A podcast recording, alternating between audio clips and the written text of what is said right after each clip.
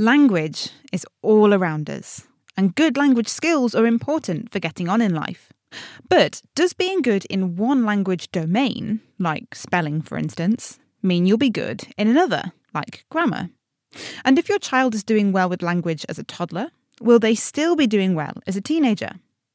Recently, results have come out from a study 15 years in the making, and I, Katie Haylor, spoke to one of the authors, Rebecca Pearson, from the University of Bristol. So, what this is part of is a large longitudinal study based in Bristol, in southwest England. Almost 15,000 pregnant mums were recruited in the early 1990s. Approximately every year, various assessments were made, and that's anywhere from asking the mum questions about their child as early as six months to some kind of sit down assessments where they write down words or spell words and use this repeated measures to see what we can see about language over that period of time. What were the parameters that you were assessing? One simple aspect is just asking how many words they speak. What do they understand? As things develop, you can have more complicated structures, such as the use of grammar. But obviously, you have to be developmentally appropriate. So, what we're interested in is the same concept, but how it develops over time. So, you might say, for example, comprehension for a 15 year old is some complicated, you know, what does this Shakespeare text mean? As opposed to a six month old, do they look around when you call their name? Fundamentally, it's listening and comprehension.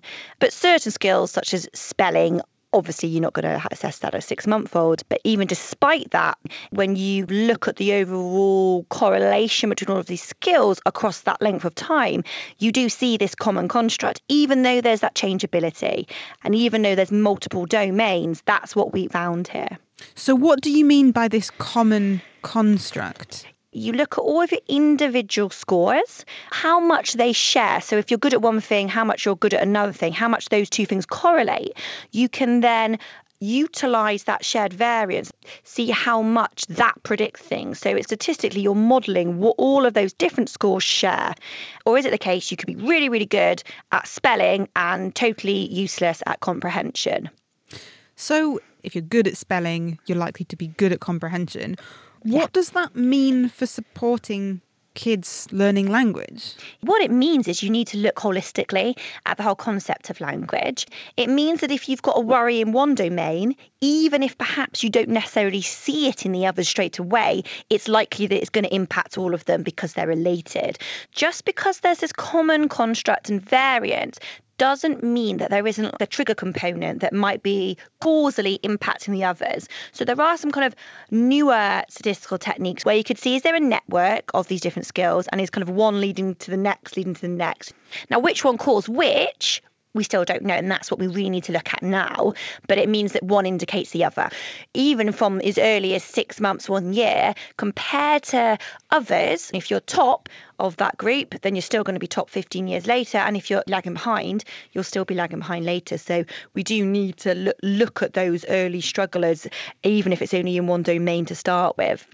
So, what would you say the take home message is for people who are involved in children's language development? So, the message is put some investment into supporting early language development. And if they are falling behind, this doesn't mean we can't help them. This is talking about predictive if there was no intervention. So, think about it holistically, find what they enjoy because it does look like they're all interlinked and ensure that all of the components are looked at. And it's important to say that we did also in the study have atypical developing children with different disabilities. So, those with social communication difficulties, those with hearing impairment, and those with dyslexia. And we still saw this predictability and that all of the domains were important. Rebecca Pearson from the University of Bristol there, and the study we're talking about has been published in the journal Science Advances.